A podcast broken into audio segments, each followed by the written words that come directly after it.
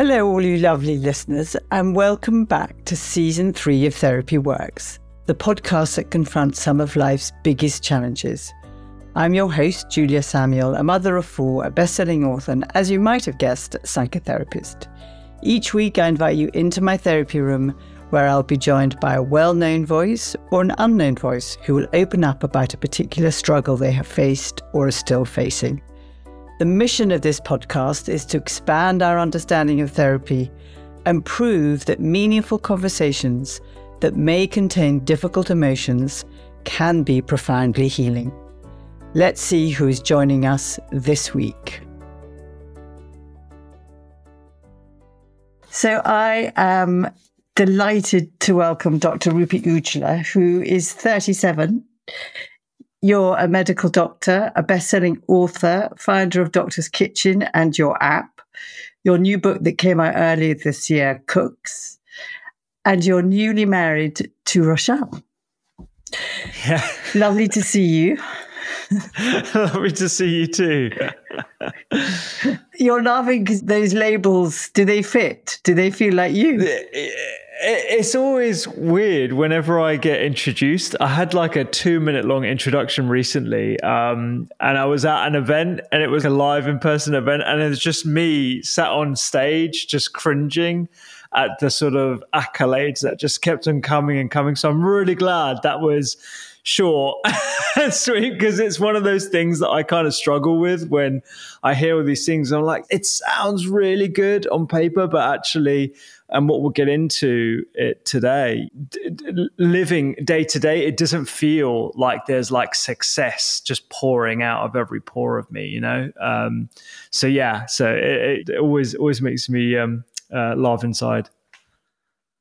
I do. I mean, that, that I want to get into that and I, I suppose as you're saying it, there is such a bridge of connection with how labels are put onto you and how you see yourself, and then how you ha- build a reciprocal relationship that feels real rather than manufactured. Is that what it is? For me, I'm really comfortable having been a doctor now for um, over 15, 14 years. Uh, with being labeled a medic and having my specialty and seeing thousands of patients and in that realm, I, I, I am Dr. Rupy. That's that's me. When it comes to legitimate, an author, validated. Yeah, yeah, yeah, exactly. Yeah, like stamp of approval. Like you got know, the certificate. I started medicine yeah. back in two, yeah, yeah, yeah, multiple certificates, like the the the, the stamps, the respect from my colleagues, all that kind of stuff. Like I, I just feel like that's me, but all the other stuff has come about much later in my career. I'm still sort of getting to grips with when it comes to how I identify myself on a day to day. So when someone regards me or calls me an author, or a, a, podcaster or a tech entrepreneur. I've sort of put those terms on a pedestal, and the people I look up to have those labels. And I, I, I, I'm struggling sometimes to sort of fit them in to my own job description. So tell me about a challenge you're facing or, or have had to overcome. Is it around identity and allowing these new growing identities of yours to be valid without certificates and badges and PhDs? It, it is. It is just that you've really sort of hit the nail on the head there. When it comes to how I regard myself and the sort of trajectory of my career, what I'm finding challenging at the moment is the fact that I am creating a tech company I am now the CEO of a company that is growing. Um, we are making new hires. It's now my responsibility to create a culture. I have to reckon with the fact that although I'm not leaving clinical medicine completely, it is not going to be day to day anymore. Or I'm on my sabbatical at the minute. Um, and if all goes well, I won't be practicing clinical medicine anymore. I'll be doing this other thing. And I think that this comes into what we'll discuss a bit later about how I'm reasoning with those decisions and why I'm making those decisions super intentionally. Because I think the safe space for me is maintaining my NHS practice. And that's something that I'm very happy to do. But the less comforting space is actually sort of what I want to do and where I feel greatness and the big impact that I want to have lies. I mean, in a way, what you've described is the process of change, no? That the process of change is uncomfortable. What is familiar, what we kind of our comfort zone settles us and supports us. And stepping into internal landscape that's matched by an external landscape that's unfamiliar, that may be one you kind of accredited to other people that can't be yours. It's scary internally, but also you have other people looking at you having views or opinions like, well, you're okay. And so that disqualifies your own legitimate feelings. It's a really good point because I think there is an expectation from other people that I try not to let cloud my own feelings about my position and my judgment, but can certainly have an impact in the moment um, of my feelings uh, in, in in the present. And what I mean by that is being called a CEO or being called a founder or having people work for you or having a business that is growing is always seen as a net positive thing, as something that is a privileged position to be in. The reality is, I've worked super hard to get to this point. And the other reality is, which is uncomfortable to talk about, is when you are at the top of the chain, it is really difficult. It is really unsettling because there's so many decisions I have to make, and there's people whose livelihoods depend on me. And I take that responsibility gravely and, and it weighs on me. We're a relatively small company right now. The aspiration is to be two, three, four times the size we are, not just in headcount, but in all the other attributes of a thriving business. It's that day to day that I'm getting used to.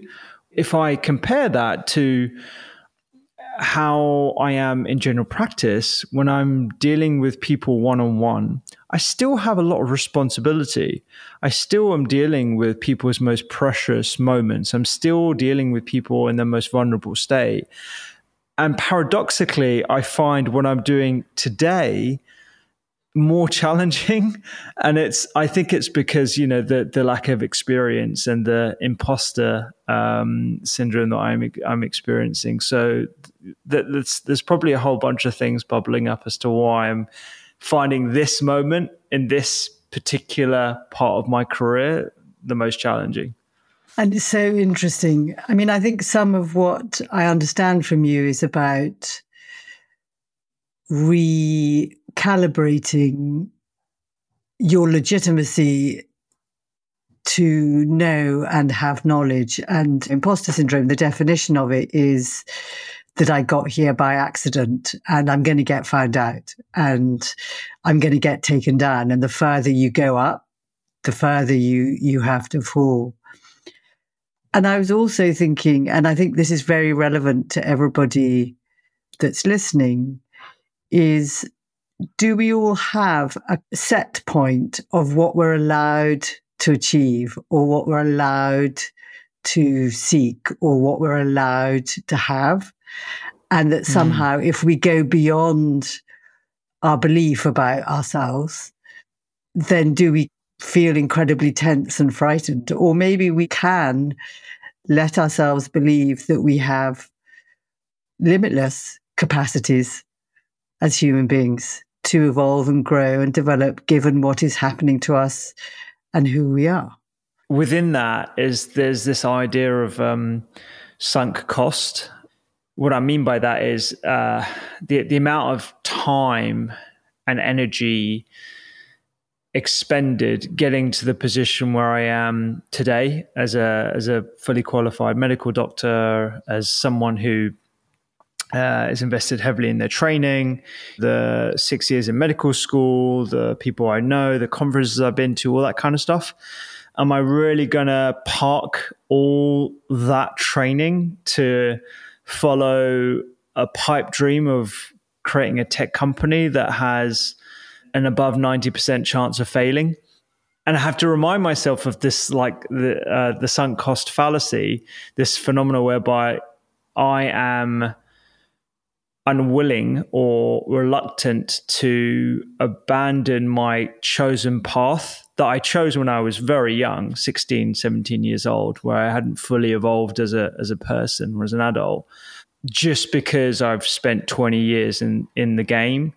Whereas if I'm really being true to myself, what's actually going to make me happy is having a shot at all the stuff that I'm actually excited about, you know, building the company, having people work toward this mission of sparking joy and generating health. I have to sort of reason with myself that everything that I've done up to this point isn't going to be lost. It's actually going to propel everything that I do next. Those are sort of the things that I'm I'm working through. I think they're such common dilemmas, although yours is a very particular story, I think what is universal is you kind of made a decision about who I am and who I'm going to be and what's going to give my life purpose at a young age. And that came from your mother's illness. You wanted to be a doctor. And that really worked for you. I mean, you found what you wanted and it has become a big part of who you are. And of course, as you say about sunk costs, you're never going to lose that. That is part of you and how you got to be here. But what is much more complicated is allowing that purpose and meaning to in some ways radically shift. So although the thing is to improve people's lives, like being a doctor, like you, your ultimate goal is the same. What I'm wondering about is, are you allowed to make money? Are you allowed to be successful in, you know, and well known and recognized, or is that limit that you're struggling with?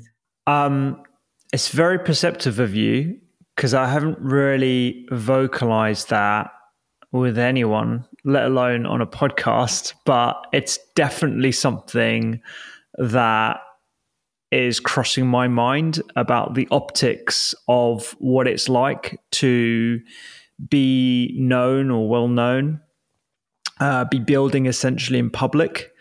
Um, and the idea that I'm leaving what is deemed to be a very altruistic profession that isn't impacted by one's desire to consume or, or, or, generate wealth. And what I'm doing right now is, yes, very much to in the same vein of being a doctor it's it's all about health it's about generating well-being. But at the same time there are huge aspirations as well. And i think there's almost a sense of embarrassment around that. The fact that I do want to uh, create a successful company. I, I do want to create an organization that spans different continents and it would generate wealth for shareholders, even though we don't have investors right now. But that's certainly the path for us. I think there's something embedded within the culture in medicine, perhaps even in British culture as well, that it's not really seen as noble or proper to think about money in that way. Whereas our counterparts in America, it's something that I think is more widely celebrated. And so those are definitely things that I'm reckoning with as well, particularly in the position that I'm in, in leaving a profession that the status quo is you flog yourself seven days a week for nothing, no real standard of, of life until you get to this position in life where you don't have dependents or you have less dependent outgoings, and that's just the norm. And me bucking the trend or even creating the opportunity where I can buck that is something I'm I'm I'm definitely struggling with as well. I mean, I kind of feel very touched by your honesty and publicly being honest. And I, you know, our values about what matters to us and our cultural values in the UK. As you said, in America, it's very much pull yourself up by your bootstraps and the pursuit of happiness and money is lauded. Here we have, I think we we have it, but we have quite a love hate relationship. We're slightly disgusted by it. It's slightly awful people. You become a bad person. Whereas the NHS is like it was the center of the Olympic opening ceremony. And you and I have both talked about working in the NHS and the pride that we feel like we're part of something that's bigger than us, that is so valued. I guess where I am psychologically with you is it's courage. One of your core values seems to be to dare, to have courage to do things that are difficult. It's difficult to become a GP. It's difficult as a British born Asian to become a GP. And so, whilst you feel the fear, you still effing do it, right? yeah, yeah. I th- I think um, you, you're right. It, it's definitely been instilled in me to be somebody who goes forward. Um, and I think I, I, benefit from the fact that both of my parents are entrepreneurs, even though in me, they want me to choose the safe path. So for years, even to to this day, um, despite the books and the bestseller accolades and the podcast and all the seeming su- success by being on a BBC I, program. Can I just pause you? Seeming, seeming. What? Excuse me. What's the seeming? Yeah, yeah. success. what, you know, whatever WTF, people say. Seeming. but honestly, d- d- d- despite all that, they they always ask me when I'm going back to work, when I'm going back to real work, and real work for them is being part of the NHS, being a doctor, doing five days a week, and it's said out of love. It doesn't sound like it to me, but it, I know it's said out of love because the reason they took the risks. The reason why my dad left his home country, he left his family. The reason why my mum, uh, you know, worked multiple jobs and started her own company. Uh, the the reason why I, I hardly saw my dad when I was growing up is because they were taking the risks so that their kids did not have to take the risks that they chose to. And so when I decide to instill the same sort of courage to to to take a dose of what they taught me um, about and and apply that to my own life. It's seen as a, a risky move that is unnecessary. And, and so again, that the, there is you know all these different layers of of what leads me to feel um, the indecision and the unsettle, uh, how unsettled I, I, do feel in the day to day right now, whilst I'm taking all these shots on goal it kind of stems from that uh, as well. But what's interesting is children and young people, we learn from what our parents model to us. We don't learn from what mm. they hmm. say. So if they tell us to be happy, but they're miserable, we learn how to be miserable. So your parents model to you, your father came from the Punjab. I imagine he had nothing. Mm. And he built mm. a hmm. life where there are there two of you. Yeah you and a sibling, and baby sister. yeah, she'll love that. she'll always be always be my baby sister. She's she's only five years younger than me, but yeah. you learned from them how to go to a completely unknown country with a different language, culture, or a lot of racism, and get married and have two kids. That's that's your DNA, no? And your mum the same, being a multiple entrepreneur. Yeah, and what's interesting is my sister is celebrating 10 years uh, as a New Yorker. Uh, so she's been in New York, uh, wow. forging her own path uh, for over a decade. Instead of going down the science or accounting route, she went down business design. She went and became a consultant. She's now just started her own company. So y- y- what, what you've just articulated exactly, yeah, is it what you've just said? Is even though my parents didn't want that for her either, she's learned from both of them. We both have, um, and it's it's almost like expected that we were going to take the riskier moves as well instead of inheriting the family business and having a relatively stable happy life that we could grow and you know we were born into fab um, we've decided to to make our own path put our own stamp in the world I, I don't think i've actually properly considered that what do you think given what they modeled for you. And it sounds like you had secure attachment, that you felt very loved by your parents. And that's probably psychologically what we call in the trade an internal working model. So, as much as you may feel afraid, you have, it seems to me, in the way that you relate to me in this moment and the times I've met you before, you have a core sense of security. You have a core sense of being lovable and loved that then you can tolerate the fear because there's enough self worth. So I'm, ans- I'm answering your question. But anyhow, that's what my thought is around you. But what, what, what do you think helped you?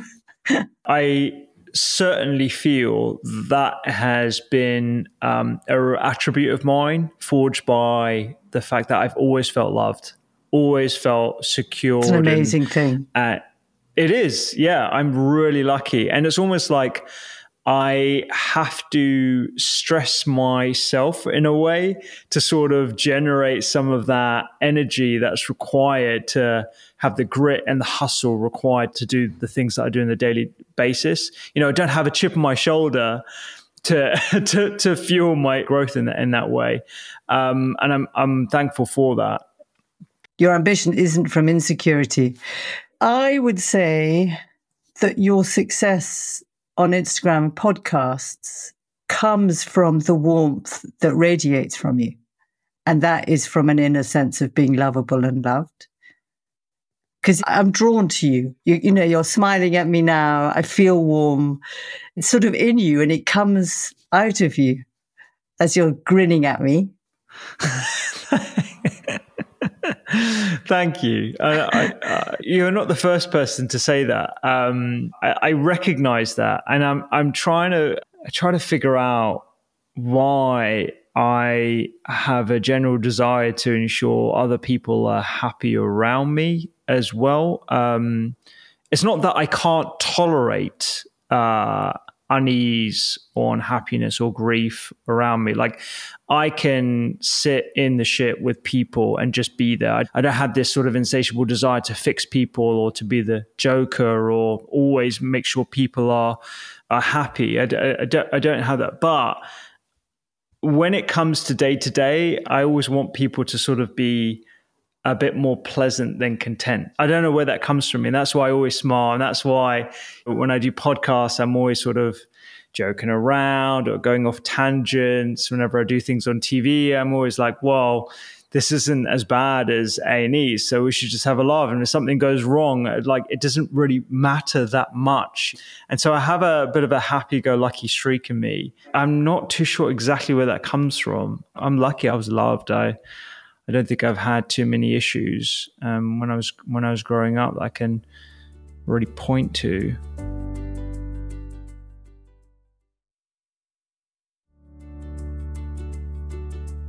And also the context of having been in A and E and seeing people really suffer and die, and the responsibility of it's your job to try and make sure that they don't. Like your perception of what matters is expanded now from i mean one of the things that you can bring to this what you're doing is well as much as it's risky no one is going to die so and you can mm. always hmm. get back to being a doctor so it kind of changes your perception of what is threatening no yeah and also I, I, try not to watch the news, which infuriates my wife so much. she she always tells me about something that's on the news, and like it's important to to know about events in the world, but when it comes to every minutiae, I find that quite irritating because of exactly what you just said. When I was very young and I was working in A and E for the first time, that's when you saw you know the worst of the worst, the, the most vulnerable in society, the the heartbreaking moments.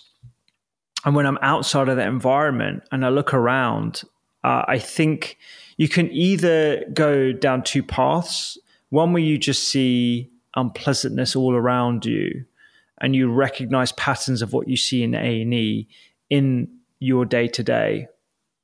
And the other side, which I always try and remind myself of, is the gratitude, the fact that I can go for a walk and I went for a run this morning, the fact that I get the opportunity of going to see my parents at the weekend, the fact that I've got WhatsApp on my phone, uh, or I don't have to worry too much about my £30 extra phone bill this month, all those little things that we take for granted, uh, I have like heightened in my mind because I know how bad shit can be when you're in A&E uh, or you're having a conversation with someone about their illness. Yeah, for me, I, I think the, the greatest gift I've had from choosing medicine is the opportunity to practice gratitude and mm, nice. being a witness to what it's like on the other side. And I, I, I you know, that that that regardless of whether I never set foot into a clinic ever again in, in my in my lifetime, which I highly doubt uh, that's certainly something that will stick with me for life. And that's a big learning, isn't it? When your kind of perception of what truly matters is expanded to an extent that your whole relationship with the minutiae of your day to day is changed. For people listening, who may hate their job. They may be in a really difficult situation. They may be getting divorced or have a very sick parent or uh, being hit by the cost of living crisis. How do you think gratitude for all of us, whatever our situation and circumstance, how can that help us? I think it's an incredible reminder of the plethora of things that we can be grateful for. And whilst I I recognize that I only need to scratch skin deep in comparison to some people, everyone has the opportunity to scratch deep enough such that it changes your perspective for the better. Um, I'm really lucky to have met parents who have gone through incredible grief and they still manage to practice gratitude and it anchors them. I'm grateful to my nursing and medic colleagues at work who tell me about their struggles, their dependence, their situations at home. And they still have a smile on their face. And it's not a forced smile, it's a genuine smile. It's a deep seated joyfulness that I get from them. And it's because they might not vocalize it as gratitude, but they see gratitude, they practice gratitude. It doesn't have to be a cliche practice like mine is, where I think of three things every day that I'm grateful for. That's really good for me. People do you write them it. down? What do you do with them? So I've done a number of different things over the last uh, seven or eight years, I would say.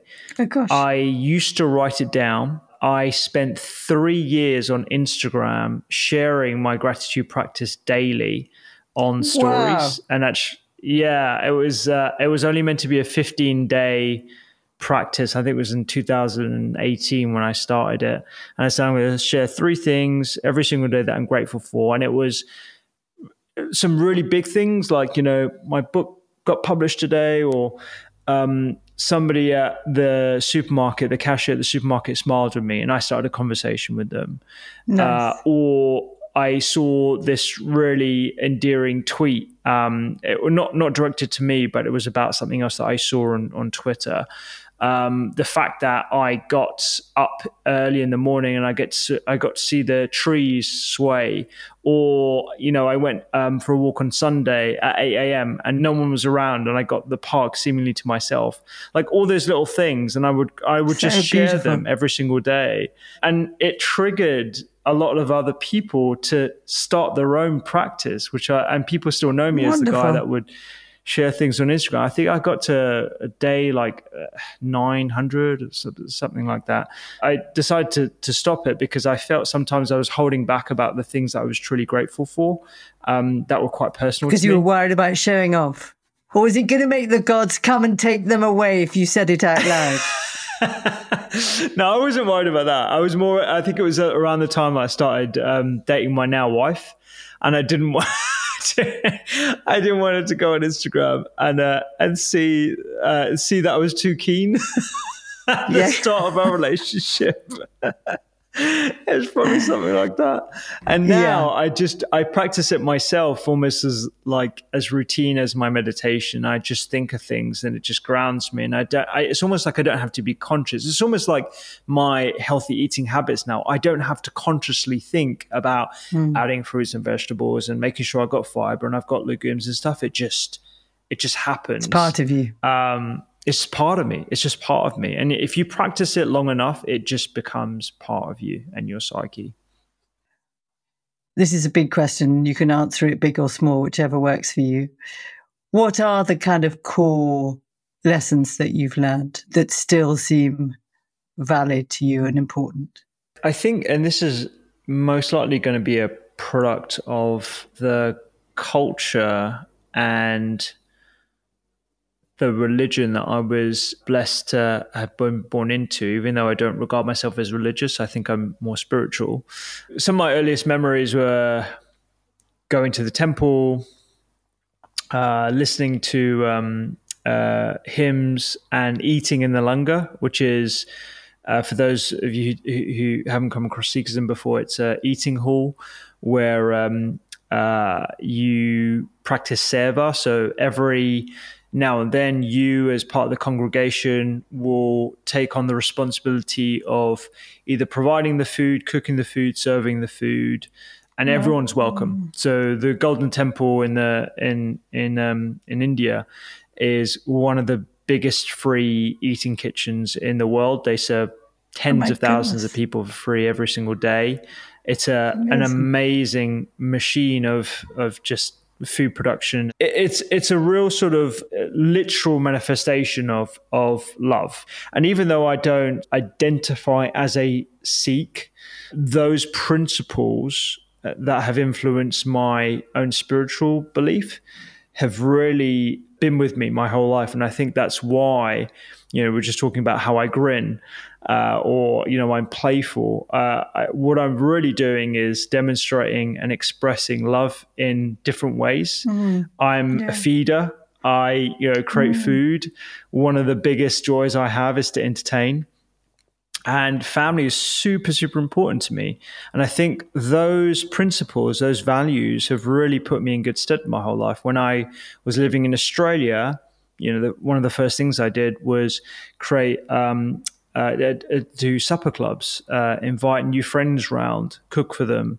Um, I, I, created my own sort of like family unit whilst I was out there, and I didn't through have food. my my literal family around. It was through food, exactly. Um, I think the the the grounding effect uh, that I've been blessed to have with my sister, my my parents. You know, we're a small unit, but I think that has really been important to me because I think it's very easy to lose sight of the of the fact that you are blessed to have a family. I know it is difficult in a lot of circumstances, but actually and and you know we've gone through our own difficulties and dysfunction just like many other families but keeping everyone close i think is um, something that has always been instilled in me no matter what the weather fortunately for me, that's been really impactful. It's this sort of unconditional nature, these sort of like precious hands that are always underneath you, and just the knowledge that if you fall back, they'll catch you.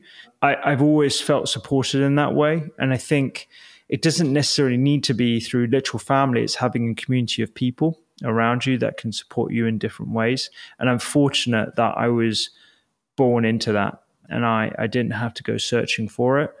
And so never really losing sight of just how lucky I am for, for that. And it's something that my dad reminds me about a lot. He'd always like, you know, you didn't text us today, or, you know, we, we haven't seen you for a couple of weeks, or, you know, th- those sort of things that might seem a bit abnormal to people. That that for me is like my norm, and I, I used to resent it. I really used to resent it. It was almost like a duty um, you know, it's something that I felt was like forced upon me, but actually I didn't realize just how lucky I am. That that was probably the way I would have described it, exactly that. Um, but now I look back on it, I'm like, wow, th- those values have really, really put me in an, an incredible position. And I just didn't realize it at the time. And I'm glad that I didn't throw that all away. Rupy, it's such a beautiful image that, that you held by this pair of hands that were going to catch you if you fall. I mean, what an amazing internal sense of security that is that enables you to weather all the dysfunction and fights and stuff that we all have in families. My whole book is about there's no perfect family where where we love most, we hate and fight most.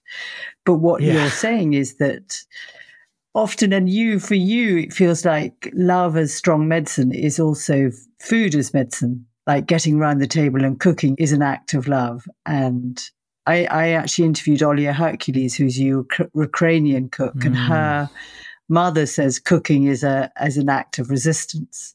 Food has so many parallel meanings with love and family, doesn't it? The smell of food takes you back 30 years. It can take you back to a place. It can take you back to a person. It can take you back to a love. It can take you back to heartbreak.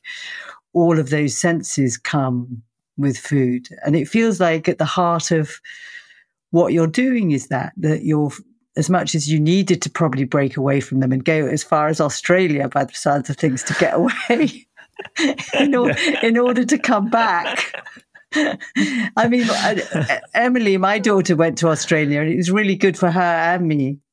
Um, yeah. So I kind of get that. Sometimes you really have to go a long way in order to break away, in order to come back but that knowing that you have family, whether it's family that you find and make, I mean, I guess preferably really family that you're born into. To me, what you're saying is that it's the core of you. Yeah, exactly. And um, me running away to Australia actually was really transitional for a number of reasons. Um, a, it was a recognition uh, around the impact of food. That's where I started doing a lot of my deep dives into nutrition and the reason as to why it helped me uh, years ago. And also, it was where I recognized just how lucky I was running away from the family that I felt almost chained to um, and the dutiful son uh, role that I played for many years. You know, I, I, I was able to break away from and, the good and son. That, yeah, and in, and in that was a realization of, about just how lucky I was and how grateful I should always be. Um, and it's also where I decided to start the Doctor's Kitchen as well. So that sort of space was a real transitional point for me and my career. And in in psych speak, a breakdown can be a breakthrough. So in some ways, you had to break out and pull away in order to reconfigure and be yourself, and then that enabled you to re reconnect. But sometimes you have to really end something before you can let it have its value or uh, what's the right word you sometimes have to leave something in order to be able to come back i wouldn't say that i came running back um, but it was no. you know on reflection it was definitely that massive action that i required at the time and that sort of like piecing it back together was on reflection. Exactly. Yeah. It was really transformative. If you look at the arc of even my career, you know, first starting on social media and then books and then podcasts and then you know, TV and all that kind of stuff, um, it looks very purposeful, but actually it's all very scatter and it's all with its own indecision. It's all with its own pros and cons. And sometimes you just need to feel your way through and me going to Australia was just, I mean, I could have gone anywhere. I could have just moved down the road to a different hospital. You know, there, there, there are multiple ways in which I could have broken away, so to speak. Um, mm-hmm. Um, but it's just navigating the the the new arc of my career. I was just sort of feeling my way through and just just being led by whatever sort of uh, guiding principle there is. I'm a strong believer in there there being like a guiding force, and I think tapping into it um, requires just a little bit of stepping back and just mm. allowing yourself to be drawn in a certain way.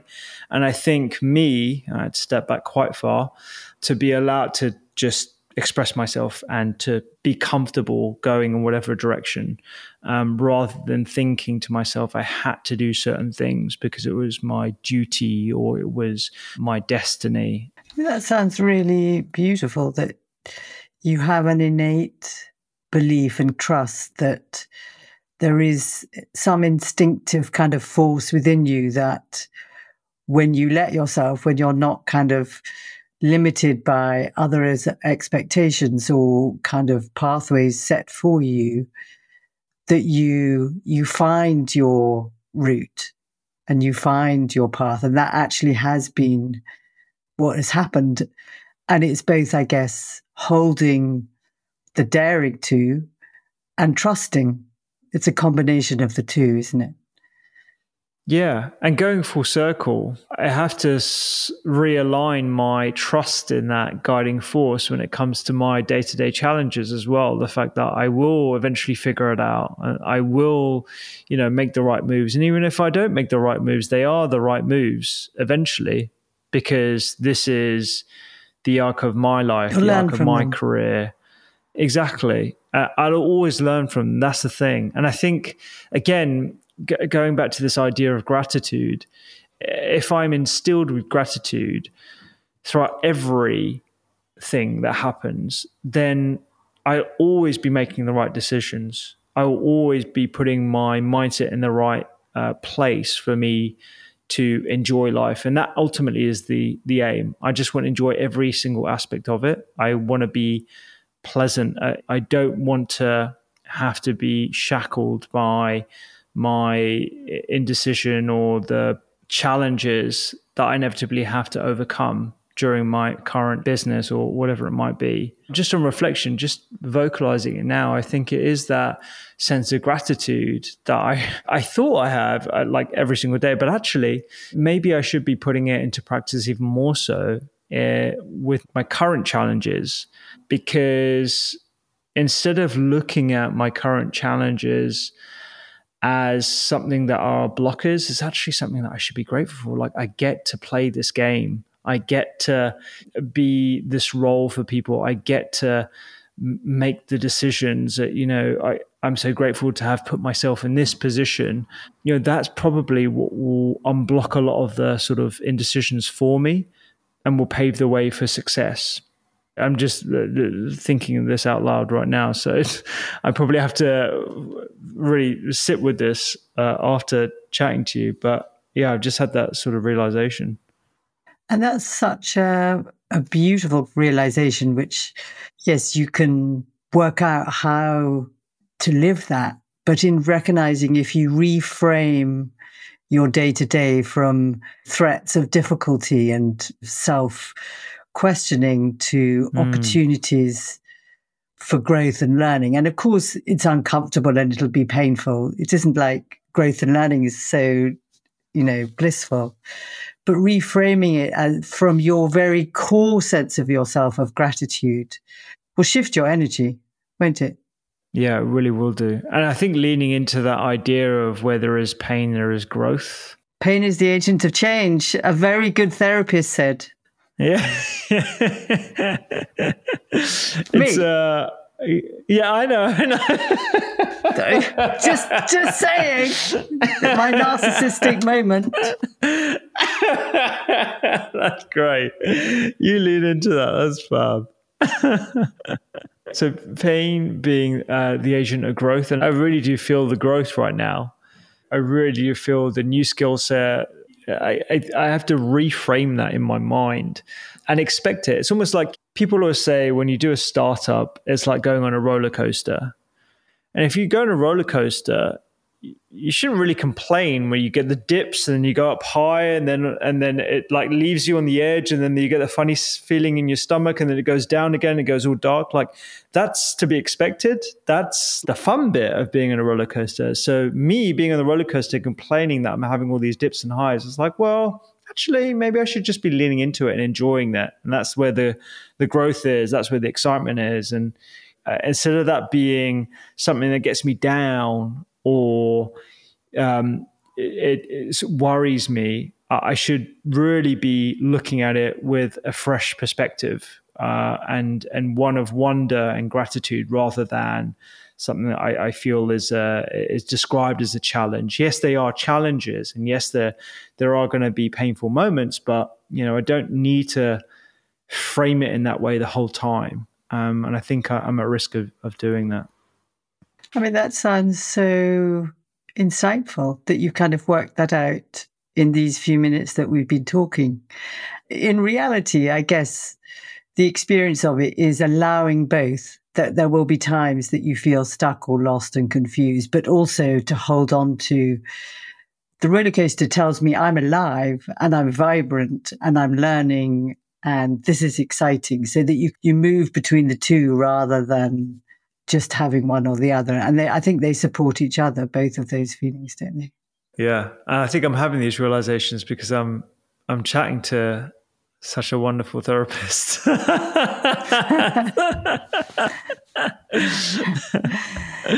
Thank you, Rupy. So lovely to see you again. We've only met once before, but I feel like I really know you. I've listened to you a lot on your wonderful podcast, but it's a lovely connection, and I really appreciate you join. Oh, I appreciate this. I appreciate this. And like, how lucky am I? I get to do this with yourself. It's been wonderful. Absolutely wonderful. Thank you so much for the opportunity. One of the very special things about this podcast is that at the end of every episode, I get the opportunity to reflect on the conversation with my two psychotherapist daughters, Sophie and Emily. Sophie is an adult psychotherapist and Emily is a child psychotherapist. And as we all specialise in different forms of therapy, it is really interesting to see what their takeaways are, what their insights are, and if they think there was anything that I could have said or done differently. You'll quickly learn not all therapists agree on everything. But let's hear what their thoughts are this week. Sophie and Emily, lovely to talk to you about Dr. Rupy Aujla, who we had a very lovely conversation about how he was navigating his challenges. And he kind of processed something within the episode, didn't he? Yeah, it was a rather lovely sort of narrative arc almost in in arriving with his sort of fears of the new and the unknown and this new role that he was in and responsibility. So the, by the end, kind of reframing it for himself and um, did made me think about the power of, of, of reframing and also that how different the world can look when we're looking through a lens of fear that really alters how we see and feel about the things around us. And then if we can find a way of soothing ourselves or being able to hold ourselves, not necessarily not being scared, but finding a more connected, safe place, then the world can shift again. And we felt a little bit like that's, he was like, found a different lens to look through the challenges where it felt like actually these have potential in them rather than just through the lens of fear. Um, and, and I, gratitude, like being grateful for them, that I can, whatever, rather than being frightened of what's going to come, whatever is going to come. Mm, that was the is, reframe, is, wasn't it? Is an opportunity. Yeah. And I have quite often with my children, particularly my eldest, tried to talk about the closeness of the physiology of excitement and fear, and that it's possible to sometimes think about it more like anticipation, uh, particularly when we're talking about of things like going into an exam or something that you're afraid of. There's not that it's wrong to be scared, but sometimes it's useful to be like, I don't need to be fearful of these sensations. They're just my body getting ready for something, like something new, something different, something that I don't know what's going to happen. And this is just the sensations of my body getting ready for that and in that sense it's easier to be with the sensation of anticipation or what's going to happen or not knowing than having the kind of fear on top of the fear like oh god this is a terrible feeling i don't want to feel like this which really can make it a much more persecutory state? That there's so many things I want to say to what you just said, so bring it on, bring it on. Think, well, I think one of them, just to what you were saying at the end about talking to your daughter, I just think that it's so helpful for children, even from a really, really young age, to understand how their body works and how their brain works in relation to how they feel. Because I think the more awareness that you can have of like, oh, I'm noticing my heart is beating faster, like my hands feel a bit sweaty, like the more you're going to be able to kind of name the feeling associated that and calm yourself down. I have a brain in my office, like a little, not a real brain, a little toy brain. And I use it a lot, even with really, really young children, to show them what happens when they panic, like the amygdala, like this is the alarm bell in your brain and it's going off. And these are the things that sometimes help the alarm bell turn off. And I think it's really empowering for children who are even really young children to know what is happening in their body because I think it makes it less scary. And that you can learn the skills of soothing it's my alarm bell. These are the things I could do. It's my alarm bell going off. What can I do to turn my alarm bell off? What can you do? Yes, what can you do? And the, and the Anna Freud Center uh, school that they set up for uh, children who've been excluded, they gave them, didn't they, heart watches, that heart monitors, heart monitors, and that because I think if you haven't grown up, if you haven't stayed attuned to your body for whatever reasons, and there are many reasons why we cut off. But then it, it's hard to read those signals. You don't naturally attune, and that kind of external number they could watch, go watching their heart run up, would be like, okay, this is a moment that I need to go outside and do some breathing, or I'm going to kick off or explode. And then you get the feedback loop of, oh, I went and took a breath, and now I can watch my heartbeat go back down. It's a really useful, concrete strategy. It gives you agency, right? There's yeah lots of things that you can do particularly sort of short term if you're just trying to basically switch your system from your sympathetic to your parasympathetic system.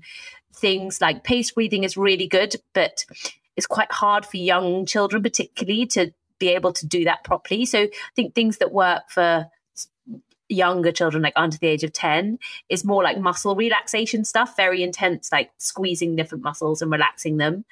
Um really intense exercise for like five or 10 minutes. So jumping up and down loads and loads and loads for a really short period of time. Again, it then just brings your heart rate down, which like flips you to your parasympathetic nervous system. And the other one that is really, really effective um, although you shouldn't do it if you're sort of really underweight or you have heart things, is just have a um, sink of very, very cold water that even like icy water. And this works for anybody of any age. And if you put your face in really, really very cold, cold water for as long as you can and do it at least three times, then it automatically flips you into your parasympathetic nervous system and it brings your heart rate down, it slows your breathing down, and it doesn't take away from whatever it has happened that has caused all the stress. Like that thing is still there. But what it does do is give you like a little chunk of time to think about the things that you might be able to use to help you. Because I think often what happens is that when you are really dysregulated, you forget to use the things that help you because you're too dysregulated. But if you have these very quick tools that can just help calm you down so that you can then access other things to us. I mean, they're completely on a tangent, Rupy, but that's yeah. brilliant. That ice one, I love that. And that's a new one. And I, I often often suggest to clients to have a, a list in their wallet somewhere accessible because of that very thing of like my brain can't get online enough to tell me the things I need to do right now. So, but like if I can just lift out a piece of paper from my wallet that says these are four things I can do, it just lowers the threshold I think that's incredibly helpful. The other thing I really enjoyed and, and wanted to talk to you about was this idea of kind of breaking away in order to come back and reconfigure. And we talked about you, Em, like when you went to Australia. How far away, away can I go? you exactly. I wondered if you had any thoughts about that. I think that it's a really personal thing, and everybody has a slightly different experience. I, I think for me, if it's not sort of too much personal information, um, I was quite a late developer, and it took me a long time to do what lots of people do in their teenage years of sort of individuation and separation and working out who I was by myself without being in the context of my family because we are a close family and that is great, but also has its own challenges. So I think for me, I needed to be somewhere really, really far to be able to work out who I was, not in connection. And it, and it, and it didn't Not mean, a sister or a daughter. Right. And that allowed me to then be close because I didn't feel like I was having to be this version of myself. I could be whoever I wanted because I was in Australia and no one knew me. And then that sort of allowed me to then become closer to all of you again. But I think, you know, everybody has a different kind of version of that sort of adolescent period of trying to work out who you are. And for some people, they might need to go far away. Not everyone gets to go to Australia, but um, a, a sort of version of that, of working out who they are, not in the context of their family. And that sometimes, I guess, anger is one of the ways that we push our parents away in those teenage years to get separation because it's actually quite painful and difficult to separate from your parents. And there's a lot of pulls and draws to stay close, but it's a really necessary process. Anger's the good really- energy, isn't it? It's the energy of separation of like, no, this is my boundary. I Yeah. don't want you to do that anymore. Stop it. I don't like it. Even if a lot of that comes out in really small and irrational ways, it's like starting to really create that boundary between you and your parents that you need as an adult because you need to go off into the world and have the boundaries that say, no, I don't like this and this is who I am. Um, but it comes out in all the bonkers mini arguments over, no, you can't tell me that I have to have my hair like this or whatever. Um, It's also what makes parenting teenagers really, really hard because whatever you do, you're not going to be getting it right. They're going to be annoyed with you. And I think also a lot of teenagers bounce between wanting to be independent and go and do their own thing and then like suddenly being really quite young and wanting to be looked after. And as a parent, you're like, which one do you want me to be? Because I'm, I'm trying to do my best and it's quite hard to know what you need because whenever I do, it feels like I'm doing it wrong. On a, on a different topic, I thought it would be interesting to touch on um, when you t- you touched on the discomfort of talking about money and the desire Yes, I wrote about that. to make money, and it is still a taboo, difficult thing to talk about, isn't it? And I thought even you know lots of therapists struggle with the idea of helping people and making money, and can be really terrible with asking people to pay or invoicing people or whatever. Because we have this kind of loaded divide don't we of like good people who don't earn very much and then if you earn loads of money somehow you're a less good person. Or i mean that's kind of crudely put. What what were your thoughts um why do we find it so difficult to talk about money? And there's, I think I've mentioned it before, but there's this great podcast called Death, Sex and Money. And the sort of, the tagline is the things we think about a lot and need to talk about more. and I think money really is one of those things that we all think about a lot. And it, it forms such a big part of our, you know, our intimate relationships, our family life. It definitely takes up quite a lot of space in most people's brains. And yet, sense of safety. when it comes to talking about it with other people, there's some sense of shame or real discomfort about talking about it. So there's just this huge disparity between, I think, how much space it takes up in most people's internal world and how much we actually talk about it with other people. And I, I don't quite know why that is. I think it's something to do with shame, or I think it's also quite an English thing. I think it's the cultural thing. No, I think it's just loaded with so many feelings like fear and shame and powerlessness, power. It's just so emotionally loaded. And I don't think people recognize quite how emotionally loaded it is. is it because money is a proxy for power and that i don't mean power just as in getting to do what you want but it's the power to make yourself safe the power to feel like you're free the power to have choice that money is kind of loaded with the ability to allow you to do those things which to some extent it can and to some extent it can't Yes, but that doesn't really explain why it's hard to talk about it. There is a generational thing. I mean, the the way I was brought up is that you just were not allowed to talk about money. It wasn't something that you could talk about in the same ways that you couldn't talk about sex or death. But why? It was. I was brought up that it was rude to talk about money. What you there must be a, a story behind that paid. isn't there Is it to do with like you don't want to feel bad yourself. You don't want other people to feel bad. I don't know. Mm-hmm. Should we end by talking about the gratitude practice? How useful that is, what you think about that? Yes, I think the gratitude practice is really, really helpful. I also just loved his image of the hands, that he always had these hands to hold him. So no matter what happens, to be able to catch him. And I think as parents, that's the thing that we probably want to give our children more than anything else yeah. is this sense of internal security that whatever happens, you'll be okay because, you know, I've got you. And I found that such a emotional um, metaphor because it, I think it, it's certainly probably more than almost anything what I would want my children to feel as adults yeah. that they have this support. I I think for me the gratitude practice I thought of a bit in terms of something that brings you back into connection and I heard it as almost part of a spiritual practice.